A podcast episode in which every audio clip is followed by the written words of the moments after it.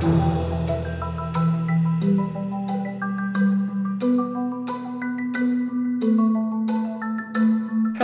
and welcome to the Science and Belief in Society podcast, brought to you by the International Research Network for the Study of Science and Belief in Society. Religious practices and their effects are increasingly the subject of scientific investigation. In the field of contemplative science, meditative practices drawn from Buddhist traditions are united with techniques of analysis from cognitive and neurosciences. Mareike Smolka, a PhD researcher at Maastricht University in Science and Technology Studies and Fulbright Scholar at Arizona State University, has ethnographically explored this community. Mareike's work traces the development of contemplative science from fringe to mainstream interest and demonstrates the tensions and trade offs in play when exploring religious practices from within the boundaries of the Neoliberal Academy. My name is Dr. Will Mason Wilkes, and I'm very happy to be joined by my co host, Dr. James Riley. It's been a while, James. How are you doing? It is. It has. It has been a while. I'm doing well though. I'm glad to be back in the uh, in the studio, as we call it. Back in the studio, which also happens to be the office, spare room, you know, room for various things that aren't don't have another place you know a bit like bit like us in academia. But we can we can not you know maybe draw bad parallels there. But uh, instead get on with uh with what we're here to do today which is a very exciting interview. And we're very pleased to be welcoming Mareike Smolka. So welcome Mareike how are you doing yeah hello many thanks for inviting me first of all um, i'm doing very well so i moved at the beginning of march to tempe to work at Arizona State University, and I really enjoy it here because, um, yeah, I'm getting slowly used to the desert. It's moving up to 35 degrees Celsius, and I really like the warm weather, you know, going swimming, hiking. But I'm actually here to collaborate with Dr. Erik Fisher from the School for the Future of Innovation in Society. And I'm at the same time completing my PhD research in the field yeah, of science and technology studies, as you mentioned, on ethics practices and contemplative science. That's fantastic. And I'm extremely jealous of 35 degrees. So actually, I think if I was in 35 degrees, I'm not sure how well I'd do.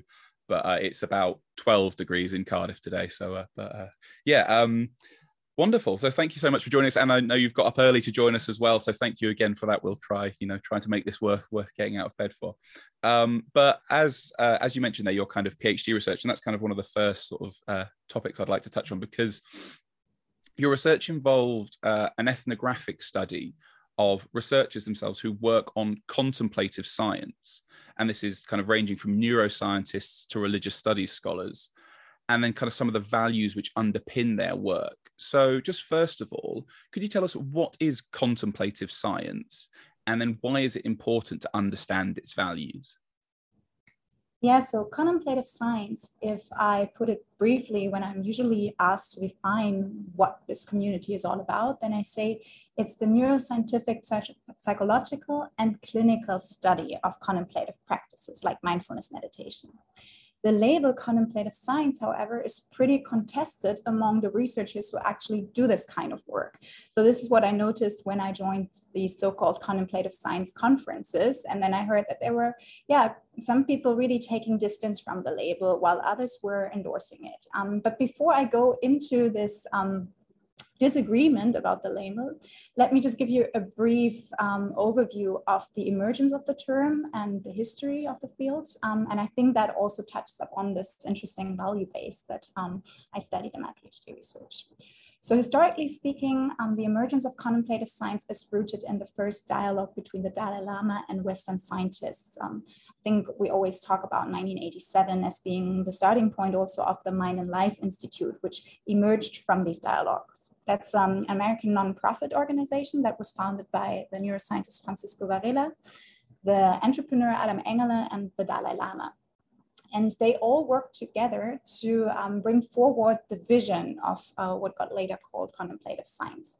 And I just brought this vision here as it's articulated in the mission statement of the Mind and Life Institute, because I think it really nicely captures the two elements that are brought together in contemplative science. So I'll just read that out. When the Mind and Life Institute began over three decades ago, our founders envisioned a future where science and contemplative wisdom would come together to promote human flourishing. we're inspired not only by questions that drive scientific insight, but also by those that move people to greater compassion and action. So I think this vision is pretty interesting because it joins, on the one hand, an epistemological project with an ethical cause on the other hand. And so on the epistemological side, this is really about including disciplined first person investigations of experience cultivated through Buddhist contemplative practice to better understand how the brain works. So in that sense, contemplative science could be considered as a subdiscipline of the neurosciences, which focuses on Tibetan Buddhism, the study of it, also mainly given the involvement of the Dalai Lama and his support in motivating Buddhist monks to participate in such research. And then on the other hand, contemplative science has this ethical agenda of orienting science towards pro-social values, which resonate with Buddhist virtues of loving kindness and compassion. And so in that sense, I think, yeah, we see here this interesting combination, which is not so usual, I'd say, for the sciences, also given that this community emerged in the 80s, because usually the idea of scientists is that values are somewhere else, they're in society and politics, but they're not at the heart of their own activities. But yeah, before I go further into that, let me talk a bit more about the term contemplative science. And I should probably mention here the Tibetan scholar and practitioner Alan Wallace, who um, published in 2003 the book Contemplative Science, Where Buddhism and Science Converge. And um, in this book, he outlines this idea of how the two could inspire one another. But I think what's even more important is that Alan Wallace was also the person who was involved in the early dialogues with the Dalai Lama and joined the first neuroscientific study with the monks in collaboration with Francisco Varela and other scientists, scholars, and supporters in the Himalayas.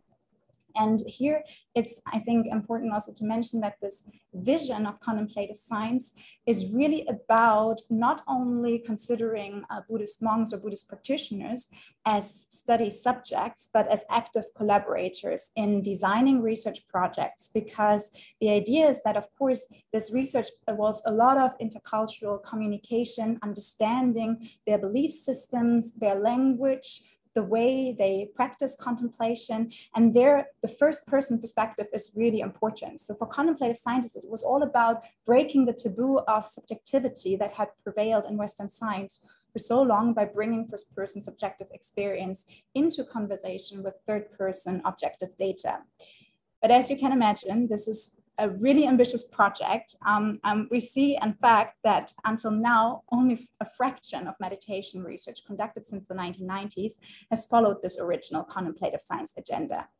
Instead, most of the research that is today associated with the label is rather clinical in nature, testing the health benefits of the mindfulness-based stress reduction program also abbreviated as MBSR, which was developed by Jon Kabat-Zinn, a molecular biologist. Um, Kabat-Zinn created the MBSR um, program in the 1980s at the University of Massachusetts, um, and it became very quick, quickly the dominant paradigm for clinical studies on meditation.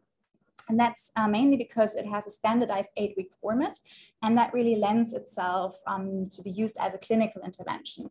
So, in fact, we say that up to 2017, there were more than 600 published studies on MBSR. So, in that sense, you say this got really, really big, um, pretty hyped. Um, and it was really important for Kabat Zinn to push MBSR into clinical research because uh, he uh, knew that if you want to bring something into medicine and into other social institutions, then um, science has the authority to do so, to give you scientific legitimacy, um, also to gather support from insurance companies, um, uh, especially in light of the countercultural era that research on meditation had um, in its early days, I would say. But again, now the strong association between mindfulness research and contemplative science is one of the reasons why researchers today are so uncomfortable sometimes with the label. That's at least my hypothesis. Um, because um, I mentioned before, there was quite a hype around mindfulness research. Um, it was growing exponentially since the early 2000s. And this hype around the scientific evidence, of course, came with a lot of media attention, but also with a critical backlash. And the critical backlash came both from within and without contemplative science. Um, if we think about it from within contemplative science, there were actually more and more voices raised addressing methodological flaws um, in these studies. So um, basically saying, ah, there's not as much scientific evidence, it's not as robust as, as it was initially portrayed and especially um, spread or um, taken up by the media. And um, that is one of the reasons why I think there's now a kind of um, distance that is taken from the label. Um, also, um, there's a concern about this kind of research, mindfulness research, um, being compromised because um, researchers might be interested in proving that mindfulness works given their own meditation experience. And that brings us back to the original vision of Francisco Varela, who was all about combining first person um, experience with third person data, not only by studying um, Tibetan Buddhist monks, but also by asking scientists themselves to uh, become active um, contemplative practitioners, such as Francisco Varela was himself. But of course, this idea of um, being very proficient and what you're researching brings on all concerns about biases um, into the conversation and in a way conflicts of interest, you could say, modestly speaking. So in that, that, that sense, um, yeah, this was also a reason why um, um, yeah, people got um, concerned about the label. And um, at the same time, I also just want to point out that, again, realizing this original vision that actually many people in the community find pretty valuable has also been um, up to date, challenging from yeah, from a personal point of view, because you can imagine in the dynamics of academia, where usually we put everything neatly into disciplinary boxes, where also nowadays, and yeah, probably for a long time already, um, we need to provide tangible outcomes quickly, given the neoliberal turn of the universities. Of course, it's very difficult to be, be a really in-depth or dedicated um, meditation practitioner, as well as um, as a scientist. Um, so in that sense, this brings us back to why people actually endorse the label, because some people are really fond of contemplative science because it's connected to this original vision. So for the Life and Mind and Life Institute, for instance, holding on to the label is a way of emphasizing that this is what contemplative science is about, this original vision that I just articulated, joining the ethics and the epistemology and really also um, training people and um, first person um, Buddhist contemplation. But still, there are two more things that I want to mention, which again, um, people see critical in this very original vision. And that is um, something that is included in the term itself. Um, so we have here on the one hand contemplation, which is, um, I think, as you already heard through in my answer before, is, is usually connected to Tibetan Buddhism.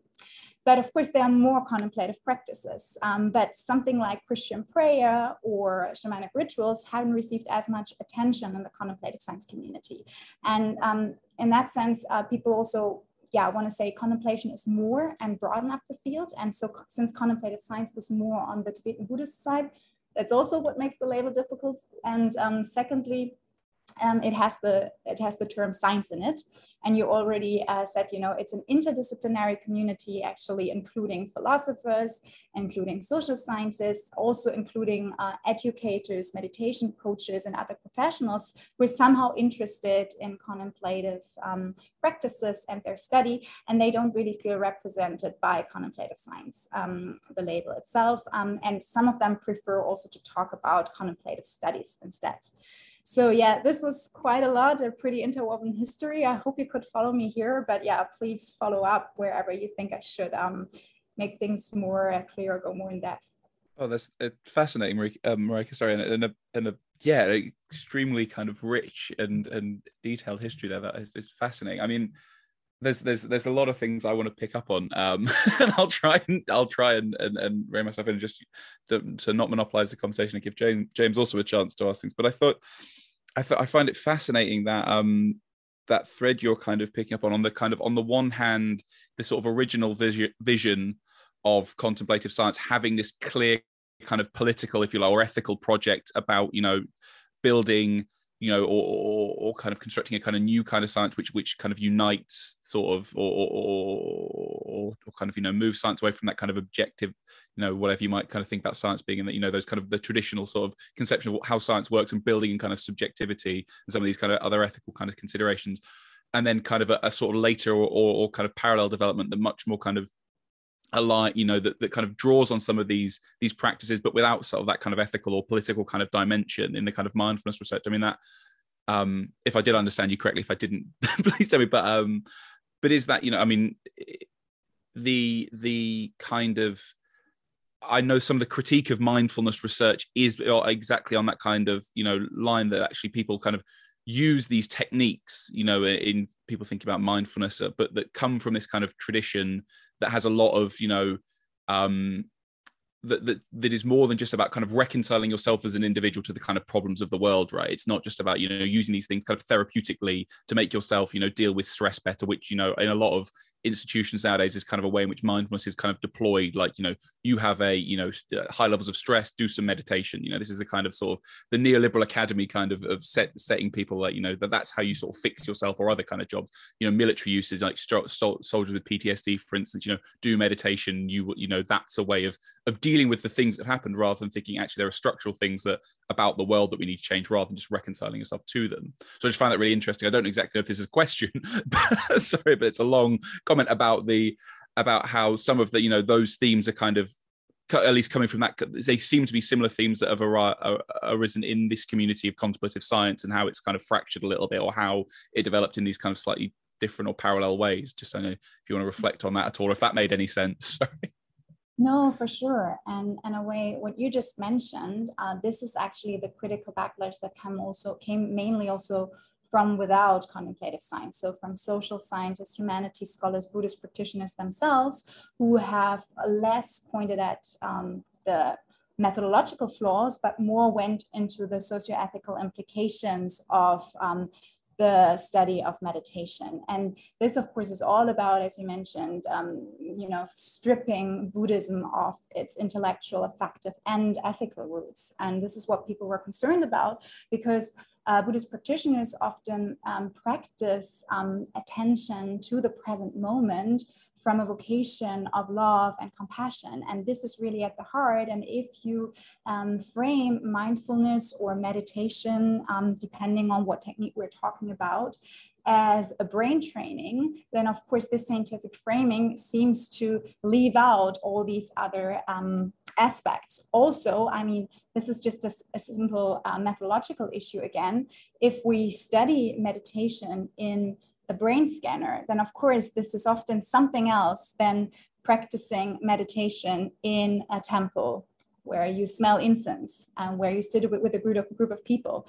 So there are different things coming together. To what extent can you actually tune down a practice um, um, like meditation to something that is just happening in the heart? And uh, this has both scientific uh, questions attached to it, but also socio-ethical questions in terms of are we banalizing the Buddhist path to awakening here?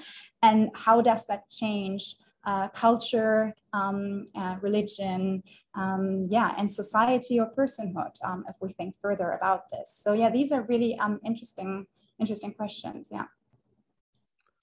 Thanks, Mareike. Um, really, really interesting stuff. Um, just wanted to ask, because uh, your work also involved um, engagement and active collaboration with meditation researchers to stimulate discussion on on those kind of social ethical dimensions and implications of their work. So I just wanted to ask, uh, uh, what are the social and ethical implications of this kind of research, and how did your active engagement and collab- collaboration uh, with the researchers help help bring these to to light? Yeah. So we already touched upon the socio-ethical implications to some extent, but I think I, I just want to um, point out that what I try to do in my PhD research is almost to sidestep these debates and rather look at practices. So let me just quickly summarize what I call the debate again, or what has also been referred to as the mindfulness wars. Because on the one hand, we have these critics, usually from the social sciences, humanities, and Buddhist practice practitioners who really point at these implications that we just summarized. I mean, also not only um, addressing the scientific framing of uh, meditation, but also to what extent uh, is this now taken up in research uh, for military or corporate business applications. This was a debate in the community which raised ethical concerns. And then um, what Will was just mentioning, this idea of um, science being a major contributor to what Ronald Purser in his book Mindfulness also called a new capitalist spirituality, where mindfulness or meditation becomes a form of individual stress relief that encourages practitioners to accommodate themselves to the precious demands and precarity of the neoliberal social order rather than um, changing it. So it's also, you know, promoting uh, a model um, that frames mental health as an individual problem whose solution lies in personal transformation rather than institutional or structural change. So we have this on the one side, but then on the other side, we also had, of course, quite some responses to this critique from the contemplative science community or mindfulness research community itself. So um, as Purser's book circulated widely, contemplative scientists, psychotherapists, and mindfulness coaches published responses that um, pointed out that their research was motivated by the aim to help people with chronic diseases and pain um, and to contribute to human flourishing and well-being. So um, in answer to Purser, they claim that such research is not intended to feed into the corporate or, or, capitalist appropriation of meditation, but rather seeks to provide scientific validation for medical treatment and lifestyle interventions. Um, but what I try to claim in my dissertation is that in a way, these um, two positions are relatively abstract. So um, one stressing the inherent ethicality of this kind of research and the other saying that it's ethically corrupt. Um, so in both sides have in common that they largely reason about the ethic about the ethics of meditation divorced from its practices, and they seem to project the effects of scientific research into the future as though these happen automatically, either solving societal problems or exacerbating social injustice. And um, I think that separating ethics from scientific activities as they are practiced on the laboratory floor and projecting normative effects into the future, we run into issues here we, because we do not pay attention to ethical conundrums and values um, embedded in the actual work that makes this kind of research happen.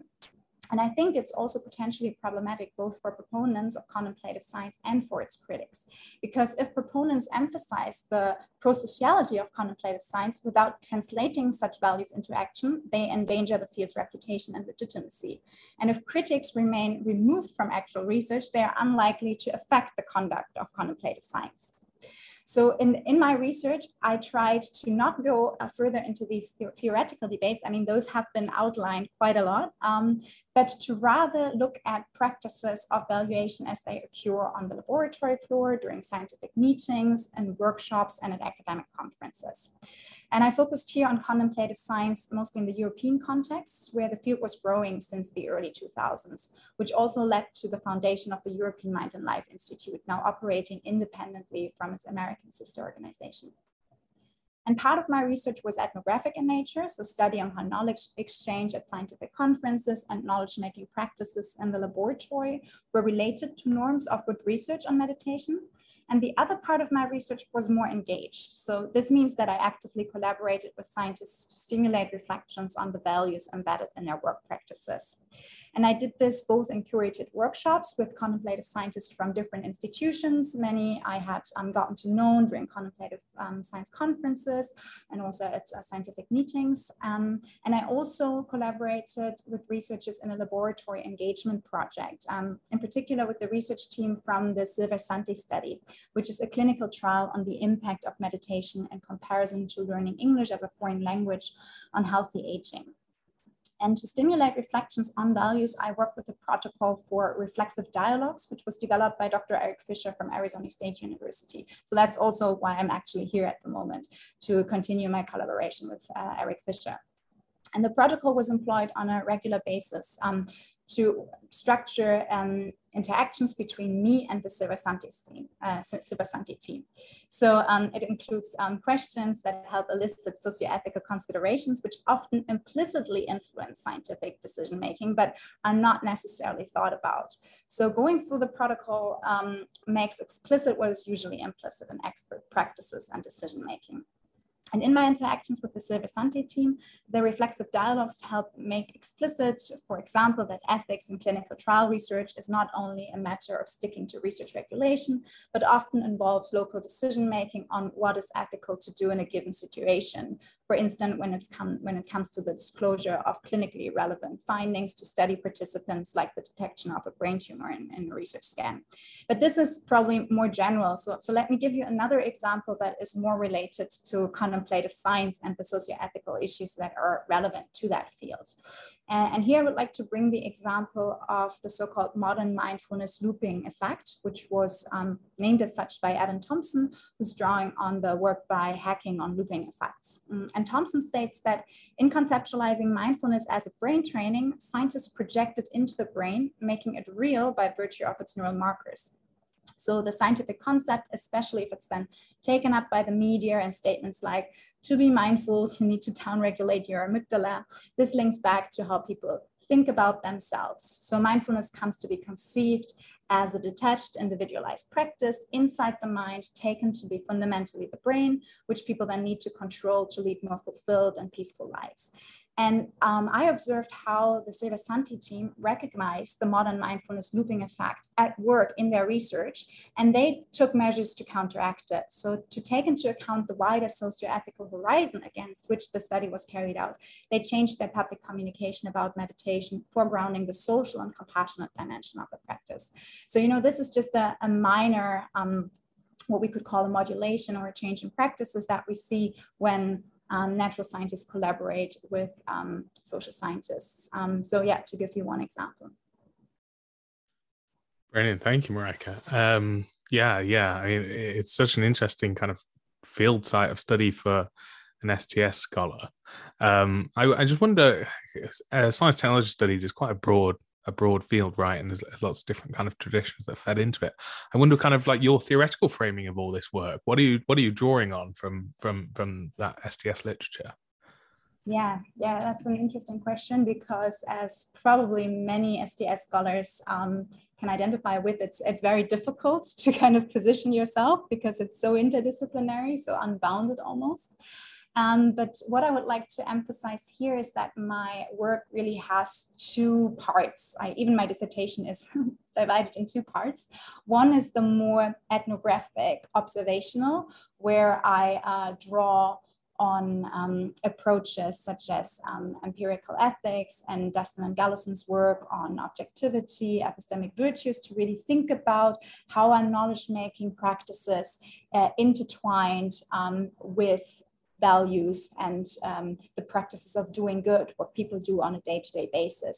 So it's really more in that field, and especially in, in the Netherlands, for instance, we have great researchers working with empirical ethics, such as Jeannette Pols, even Annemarie Mol, I could mention here, who really look at, um, at the the practices. And here of course practice theory is, is is pretty big. And especially where i got trained at maastricht university we um, have a strong tradition of, of working into that direction. And um, also, I uh, conducted conference ethnography where I also observed, you know, how our socialization processes intertwined with uh, knowledge exchange. And of course, this builds on a very long tradition in science and technology studies where it's all about uh, looking at um, what happens before um, scientific facts are actually solidified how are normative discussions figuring in in the knowledge production process so we can go back here very early on but what i think here is interesting is that um, what i'm describing there is all um, rather um, observational, analytical, the critical dimension almost of science and technology studies. Critical in the sense that you point also at sometimes the larger forces, forces that are um, at play and that play a role in these dynam dynamics. Um, then, on the other hand, um, there is this more engaged side to um, science and technology studies.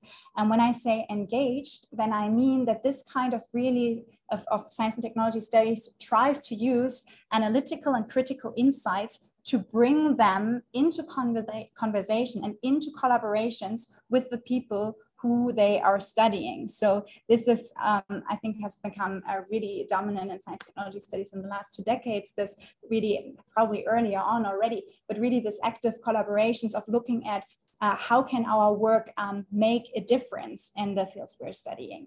And um, uh, there, I think um, it's important to mention that I've worked a lot with um, practices and discourses on responsible innovation and responsible research and innovation. So this is actually a combination, of course, of academic and policy-making discourses, which has grown in the last um, 10 years. Um, and this also brought me here to the School for the Future of Innovation and Society, because we not only have quite some researchers working on responsible innovation in Maastricht, but also, of course, here where it's all about, you know, how can we um, connect with researchers, um, also with industrial actors to think about ethics, stimulate reflexivity and responsibility um, in their practices in order to orient science also towards more um, pro-social values and not only in the in the products that are produced but already starting in the process because of course the process is um, shaping what the product will look like. So it's this ongoing interdisciplinary collaboration that is put at heart of the work. And so this is uh, where I would also um, locate um, my research um, partly. And this is also what I'm, I'm, moving into now for my postdoctoral research, but maybe we can talk about this uh, at the end. So. Well, that's, that's, that's great, Marco. And, and yeah, that point around um, just there around kind of uh, RRI, responsible research innovation, and that and the kind of role that that social scientists can play in kind of you know shaping innovation processes or, or influencing innovation processes for kind of social good, I think is a really really kind of important um, kind of strand of work that that that I've recently started thinking about and some of the other work that I'm doing. So I think that's really interesting kind of conversation to, to have there um, around um, some work that I've started doing around the kind of future of flight technologies, but exactly those kind of issues of, of you know how, how do we do innovation for social good is a really vital question. Um, but yeah, I mean, and I suppose that kind of leads a little bit into um, the sort of kind of next topic because you've recently had a paper published um, in Biosocieties uh, discussing epistemic goods um, in a randomized control trial on mindfulness and compassion meditation. Uh, so maybe maybe this does lead to the, maybe maybe there is a nice segue there, maybe there isn't, but you can tell us. So what what do you mean here by the term epistemic goods, uh, and how did they feature in in the uh, the RCT that you studied? Mm-hmm. So maybe before I start answering that question, let me just point out that this is in the more observational side of my research. So this is really drawn on laboratory ethnography where I do not reflect on um, my collaborations. Of course, the separation is a bit artificial because, of course, I was there, I was working with them with reflexive practices, and I was observing them. So, um, you know, strictly spe- speaking, uh, collaboration and observation are always intertwined. We're never um, just flies on the wall, but wall, but always um, participating. But yeah, the way the analysis is framed is focusing more of, of what I observed as going on in the laboratory. And um, yeah, on the concept of epistemic goods. So I already mentioned there's a long history in science and technology studies revealing the intertwinement of knowledge and ethical issues, um, and to um, really look into the values at stake um, and also the values that shape um, specific uh, epistemic cultures so that they are in their practices guided by culture, specific convictions, norms, and values. And by introducing the concept of epistemic goods, I build on this scholarship. So to put it simply, epistemic goods are practices of doing good research that enact scientific norms. And the concept combines an empirical ethics approach with Daston and Galison's seminal work on objectivity. So an empirical ethics approach enables me to study values as practices by investigating how people attempt to accomplish something good with the help of devices, routines, and concepts in everyday activities. Daston and Galison helped me apply an empirical ethics approach to knowledge production and to shed light on the historical continuity of what counts as good in a specific epistemic culture. They reconceive epistemology as ethics by considering it as a repository of multiple versions of the good that are products of distinct historical circumstances, but have persisted over time in knowledge making practices. So looking at practices throws um, frictions between these goods into relief. So for example, we can see that precision and re replicability can come at each other's expense. And in that sense, we also can acknowledge that what doing good research look like is always situated and context dependent. So this is in the abstract what an epistemic good is, but I think it becomes more clear or tangible when I um, apply this. And um, I already mentioned the Silver Santé study before. Which is um, the project which, um, yeah, I'm, I'm, very, very happy that they took me in for two semesters as a field researcher, um, working together with them. And this project, um, which is also known Medic, Medit-Ageing among researchers, it's a European Horizon 2020 project, um, which evidently has many European partners, but I was actually joining a laboratory um, in, in France, in, in the northern city of Caen, where basically the center of this project was located. And one part of that study is called AgeWell. It's a three-armed randomized controlled clinical trial with 137 study participants. Um, and it compares the effects of an 18-month meditation intervention with a foreign language intervention in English and a passive control group on mental health and well-being in the study group of older adults. The trial also includes a group of 30 long-term um, meditation practitioners who undergo the same battery of study examinations as the older adults. The idea is that if we compare novice with expert meditators, this helps to understand the mechanisms underlying meditation that are assessed with cognitive, behavioral, biological, neuroimaging, and sleep examinations. And um, when I joined this study as a participant observation observer, so the AgeWell clinical trial more specifically, I noticed multiple ways of doing good research, which were sometimes in tension with one another. For instance, internal validity and feasibility, or objectivity and trained judgment. And although these paired epistemic goods are not necessarily incompatible, tensions occurred between them in research practice and also gave rise to debates within the Silver Santé team about how to deal with these tensions, how to resolve, resolve them, how to make epistemic goods, which are partly incoherent, coexist next to each other. And I observed that the team developed different strategies to resolve such tensions. Um, uh, for instance, reinterpreting the study protocol, carrying it formally while playing by formal rules, and adjusting the procedure of a study task. And um, I think that's interesting to study these strategies because understanding them helps us understand how um, the AgeWell clinical trial became doable in light of these multiple epistemic goods, partly pulling practices into opposite directions, so towards and away from strict adherence to the trial protocol.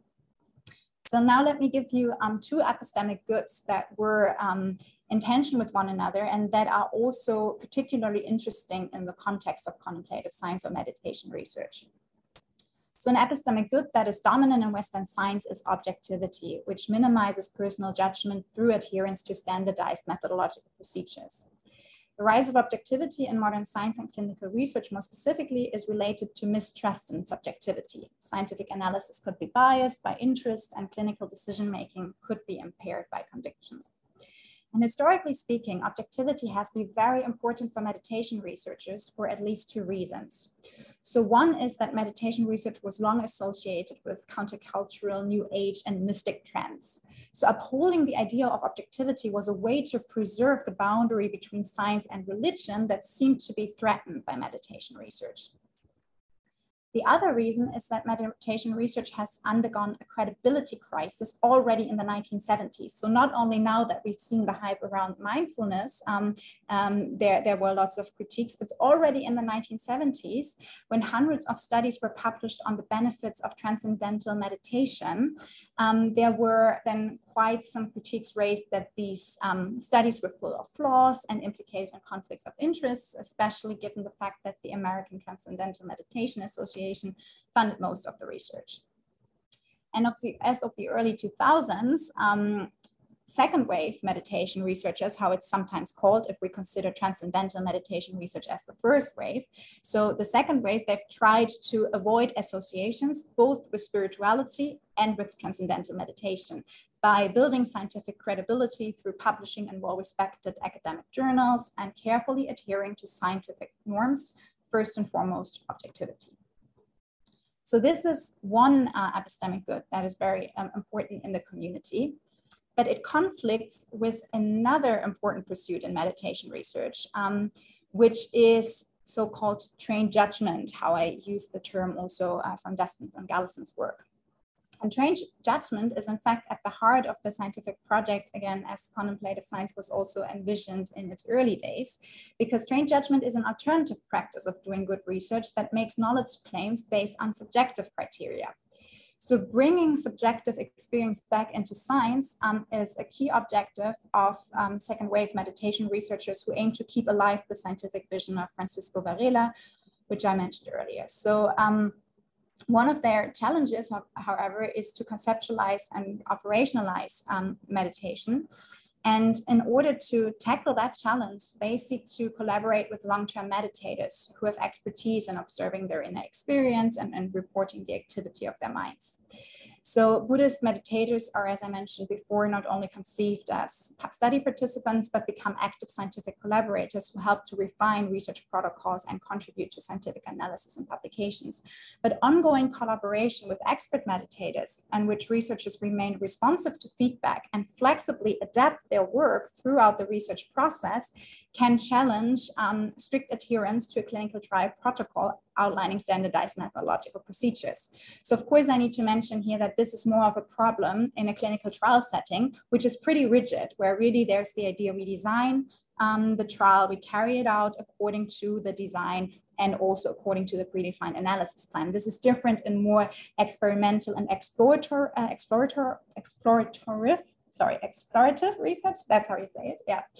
And uh, there, there's more freedom to do this kind of collaborative work, but especially in the context of the Silver Santé study, you could see really this clash between, on the one hand, we need to follow the trial protocol. On the other hand, we have here um, Buddhist expert practitioners who tell us something about our study task and have great suggestions for revision. So how do we bring the two together and still make maybe slight revisions that we can still justify in the framework of a clinical trial, um, but while at the same time doing justice to this idea of collaboration. And um, yeah, my recently published article shows how the researchers managed to do this. That's fascinating. Thank you, Mareike. Yeah, Mareike, that, that tension that, that's being negotiated there kind of is is is is really really interesting. And uh, yeah, I mean, as um, I, I, I wanted to return to at some point, but you've really nicely kind of got there up to that point around the methodological critique and how and how some of these issues are kind of headed off because of a kind of concern with you know with that potential methodological critique and obviously that history that you've kind of nicely brought up there that there's there's obviously a kind of uh, a kind of community memory of, of of where these you know where where methodological critique has been kind of leveled at these practices in the past. And so people in these communities research in these communities are, are kind of doubly kind of you know it's kind of belt and braces. We must make sure that we are you know following these you know uh, adhering to this set of values as as you know maybe more than others might or not necessarily that but you know we must make sure to, to, to kind of present that we are adhering to this set of values. This is really interesting. Um yeah no fascinating stuff. I don't know if you've got anything to, to add there james or points on that. I just think it's fair. No no no it is really interesting. Uh, what you were hinting towards there will i think was to what extent say in medical research the strict adherence to the protocols of the the uh, the the clinical trial would be followed to a T as well, or if there's not also some rene- renegotiation or or uh, uh, backwards revision or uh, or interpretations that could have gone either way. I think you were hinting towards that, but you're not. Yeah. um, uh, yeah, no, no, no, it's really interesting. I, I, wanted to broaden it out slightly as well um, to ask, um, like more generally, uh, how you think the ethnographic or, or sociological study of uh, or with these researchers who who scientifically study uh, and work with traditionally religious uh, religious categories or practices, um, how does that help us to understand the role of and the and the relationship between science and belief in society? Yeah, this is a really um, interesting question. Um, and I think I could give possibly two answers here. So the first is that ethnographic research can reveal how difficult it is to study contemplative or religious practices from a natural science perspective.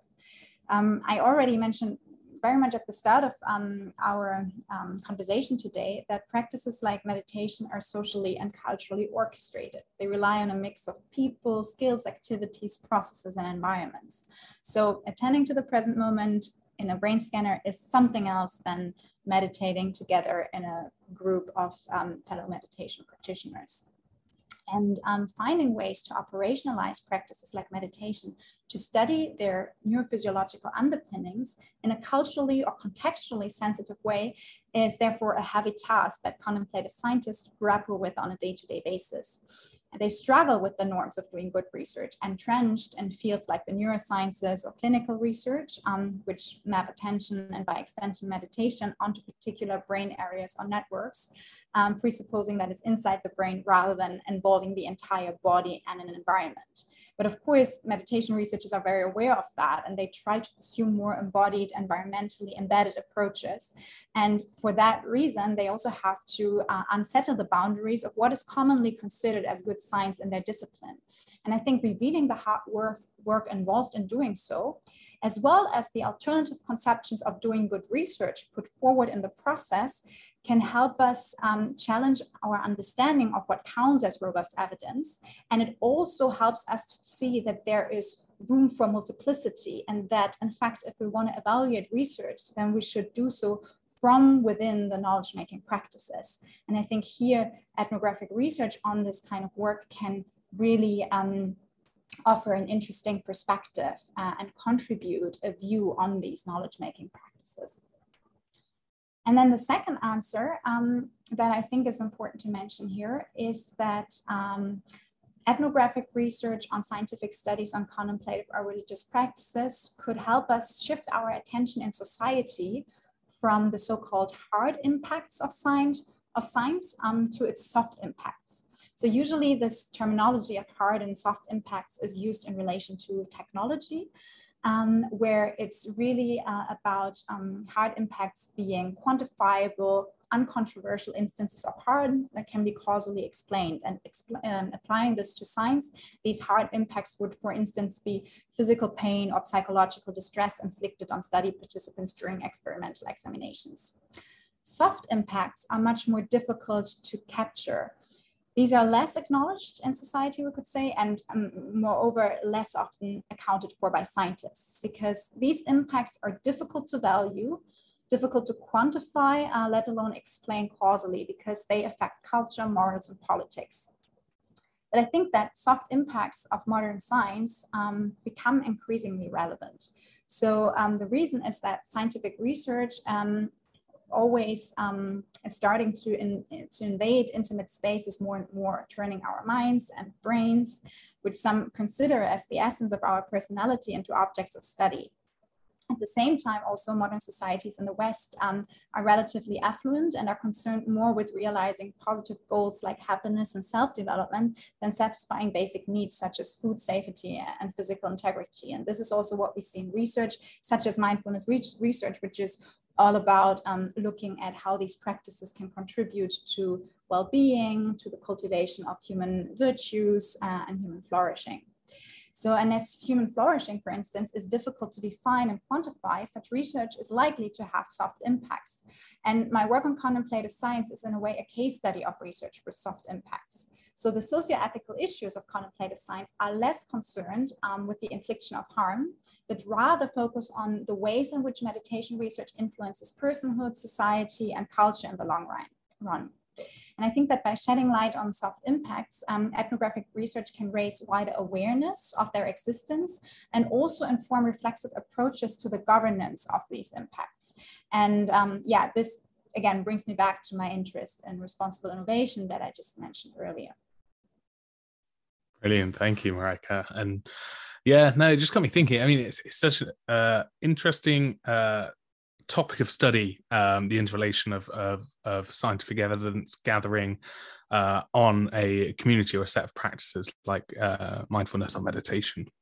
And in a way, what you're saying there is kind of an interesting demonstration of like the observer effect, or you might call it ecological validity in the social sciences. It's that, well, to measure this thing scientifically, you have to change the thing from what it would be if you weren't measuring it. or do you, so do you either change the the phenomenon you're trying to um, uh, measure to make it adhere to the sciences, or do you change the scientific uh, practices through which knowledge can be generated about the phenomenon? That is, it just seems to be a fascinating, um, a fascinating study to see how that is negotiated. Yeah, it's a, it is such a fascinating topic, and um, the kind of yeah, this I, I'm I'm struggling to avoid just falling back on to that kind of um, thinking at conceptualizing this kind of area in that kind of mindfulness way that you mentioned earlier, Marek, and in that and, and because I know from everything you've said that your work itself focuses a lot, you know, beyond those kind of debates. So I don't want to kind of drag you into something that you you you're kind of we don't want to talk, uh, you know, want to talk about. But it's it's I mean another question that um kind of struck me is some of the work of uh, one of the um guests we've had on earlier in the series, some of the you know, and kind of very prominent in kind of our networks of kind of the science and religion work is some of Elaine Ecklund, and thinking about how religion and she you know she has a series of kind of um, uh, books with her colleague David Johnson as well, looking at how um, you know religion part like kind of plays a part for scientists, but particularly I think you know looking at a range of religion, but you know some some of the work kind of focusing on Christianity, particularly. I think, or you know, I think there is there's more to it than that. But just thinking, you mentioned, you know, I'm just thinking of some of the intersections that might exist there because her work's very much kind of thinking about how you know are you know religion you know that kind of working like religious scientists are they comfortable working in science and things like this? And i think some of the work that you're doing is is you know complexifying that picture even further to say you know this there are practices that people might be engaged in that are kind of religious, but then are, are, are reconceptualized through scientific norms, and then are doing some kind of further feedback loop. So it's just really interesting thinking about this as a as a kind of you know another explanation exploration in that sort of area, but complexifying complexifying that picture further. Um, again, I'm not sure if that's a question, just a reflection on what we've talked about. Mm-hmm. Um, so you, you speak about, um, does that refer to the tensions that people experience by uh, practicing contemplation themselves? You know, and what they're practicing. Well, and... I think a lot of it's to do with actually identities when it comes to Elaine's work. James, you might have to help me out here, but you know, this kind of a, is are people comfortable kind of expressing a religious identity oh. in science, for instance? You know, so are, are, are how comfortable are um, religious, you know, people you know expressing their religion in science, or do they have to kind of hide their identities, or do they, you know, so the extent to which their practices them, you know, I think, uh, but then yeah, in terms of kind of practice in the sciences, I'm not sure if that's the kind of thing that she's talking about, but particularly kind of identities, I suppose. So I wonder if that, you know, but again, as you kind of intimated, practices kind of a part of identities and form identities. So there's sort of relationships there. So yeah. yeah. But, um, no, this is a very interesting question, which um, particularly towards the end of my PhD research caught my attention. Uh, my attention, uh, especially this idea of contemplative scientists having a hybrid role identity, how I also call it, because they have one foot in science and one foot in, in contemplation, be it now Buddhist practices or anything else, because it has diversified, of course, uh, over the years in that community itself as well. And um, this hybrid role identity is interesting because we see again how this community really struggles with it because um, um, it's not so much, I think, anymore as it was in the early days that people are afraid of being put into a countercultural box and therefore not being willing to come out of the closet, but rather working on mainstream topic um, uh, in their main career and doing maybe meditation, you know, as a side thing that you almost um, don't want to talk about. And this has changed because um, there is now, you know, so much hype about in the media. Actually, I think um, you know meditation research they they are now invited to to speak um, on podcasts. And so it's actually something that gives you the public legitimacy of your work which is also something we're now more and more concerned about. Um, but still they struggle with this hybrid role identity because with having this foot in uh, contemplation or let's say a Buddhist belief system, there is also a set of values that often clashes with the kind of values that we need to live in, in science, or I would even say rather in the neoliberal academy. So this idea of being um, um, ever um, more um, quick in producing results, being competitive, um, being almost um, yeah, very much focused on the self and the own promotion. So careerist ideas, they, they, these ideas come through and they of course are directly op- opposed to what we practice in, in, in Buddhism oftentimes, where it's about slowing down, taking a step back, being not so much focused uh, on the self because the self is empty anyways, but rather uh, having pro-social values and generosity at heart in our practices. And it's really interesting to see how this has become um, a, a, strong concern uh, um, in the community, also among young researchers. And there are actually grassroots movements um, emerging now in contemplative science who tried to um, promote actually um, a Buddhist value base more in science and also try to orient their practices accordingly. So, um, in that sense, um, I would say this ethical project of contemplative science is really um, re-emerging. Also, these um, community, these grassroots movements, they again refer often back to Varela, who said, "Always when I enter the lab, I should ask myself." Why am I doing this? And is what I'm doing worth the sacrifice, you know, when I, for instance, work with a laboratory animal or so. And it's really interesting that these questions um, become again very, very dominant um, among researchers who see um, these frictions um, in their in their own identity, in their hybrid role identity. Um, but rather than only looking at this as something that people are struggling with, what I try to actually argue in my work is to say, having a hybrid role identity is also a resource. It's especially a resource when it comes to reflection on the socio-ethical and wider implications of your work because uh, you're already used to dealing with value conflicts of handling these tensions and of thinking about uh, wider questions um, than only you know is my work uh, valid precise uh, and reproducible.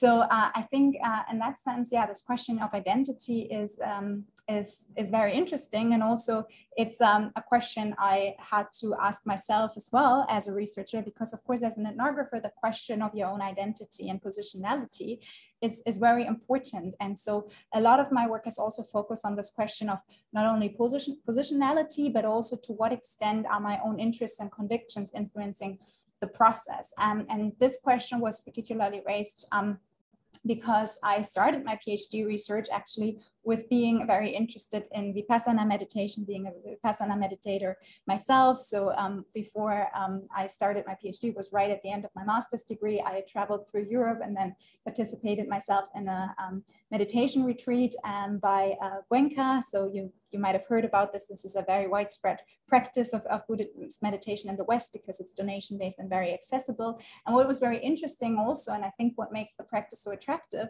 is that Goenka really communicates about meditation in a very accessible way and offers a framework to make sense of your own meditation experience. And then um, this got me really hooked. And then I started exploring and saw all this scientific work, um, like guidebooks published, for instance, by Ulrich Ott, a, a German um, neuroscientist, Meditation for Skeptics. I remember reading that and really seeing, oh, this is another framework to make sense of my own experience. And this is what initially um, really got me interested in studying further perspectives on making sense of the practice. And since I was studying science and technology studies back at the time, this idea of looking at epistemic cultures gave me yet another angle to make sense of contemplative science in this community more at large, which is why I got into this research then. But of course, at the start, people were asking, so to what extent can you um, actually think about um, contemplative science if you're yourself so much involved in, in, contemplative practices how does this influence your own work and again i would say it was a resource many times because the fact that I myself was a meditation practitioner, when I started going to these conferences, I was immediately able to bond with people, not only based on scientific interests, but also on the spiritual plane, so to say. And this is very important in this community because um, especially these contemplative science con uh, conferences, as also called European Summer Research Institutes, organized by the Mind and Life Institute, it's all about facilitating also a holistic exchange, which is not only focused on um, you know, um, talking about our research results, but also um, to um, practice together meditation and to talk um, more about wider questions um, and what drives us in, in, in, our work. So this was again rather a resource to connect with people um, rather than um, uh, a downside or something that would have um, inflicted my uh, perspective. But of course, in the in ethnography, we have the uh, advantage that the idea is, or we all know that you know knowledge is always situated, so it's all about making our position transparent and reflecting about it rather than trying to to cut it out. Um, yeah, so I hope that answered your question. No, that, that's that's fantastic, Mark. I just have two very quick observations because I know we've been talking for a long time, and I know it's I said it's very early there, and I'm sure you need a, a coffee or I, you know something to that effect. But um, but no, I mean I think there's the, the point you were making at the start there about the um, uh, about kind of how um kind of meditation research has become kind of more mainstream and more acceptable and not a thing that people have to do as a side project anymore. I think there's a very interesting potential PhD for someone else to do about the kind of tracing that as a parallel to something like parapsychology as a kind of research area, which is never kind of, you know,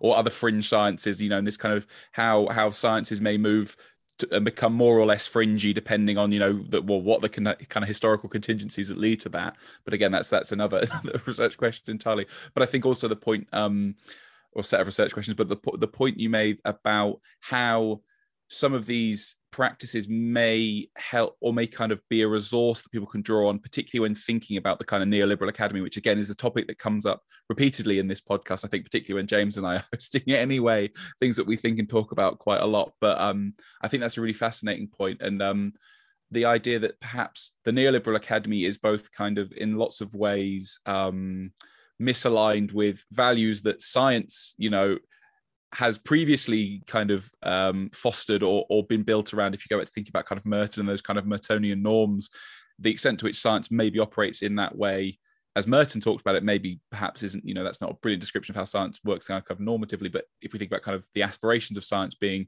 loosely aligned with kind of how Merton thought about them, another way of thinking about um, what those norms actually are. But you know, I mean, how much the neoliberal academy fosters those kind of values is probably you know up for debate, or maybe it doesn't very well. But interesting that you know also the the kind of values that are that underpin a lot of these kind of Buddhist practices as you've described them there, you know, also being inimical to those kind of neoliberal academies. So you've got on both sort of sides the neoliberal academy kind of opposed to those different value systems and how you know maybe um you know the, the drawing on both of you know draw, drawing on uh, you know this hybrid identity can help you to kind of resist against some of those things i think it's a really potentially interesting um uh yeah an interesting kind of thought. And you know def- definitely if we think that the neoliberal academy should be resisted then you know the, the, the various ways we can do that are, are, you know all potentially kind of beneficial. So i just think that's a, that's a really interesting thought you fraser i don't know if you have any kind of final reflections james yeah. or Mareike, Mareike?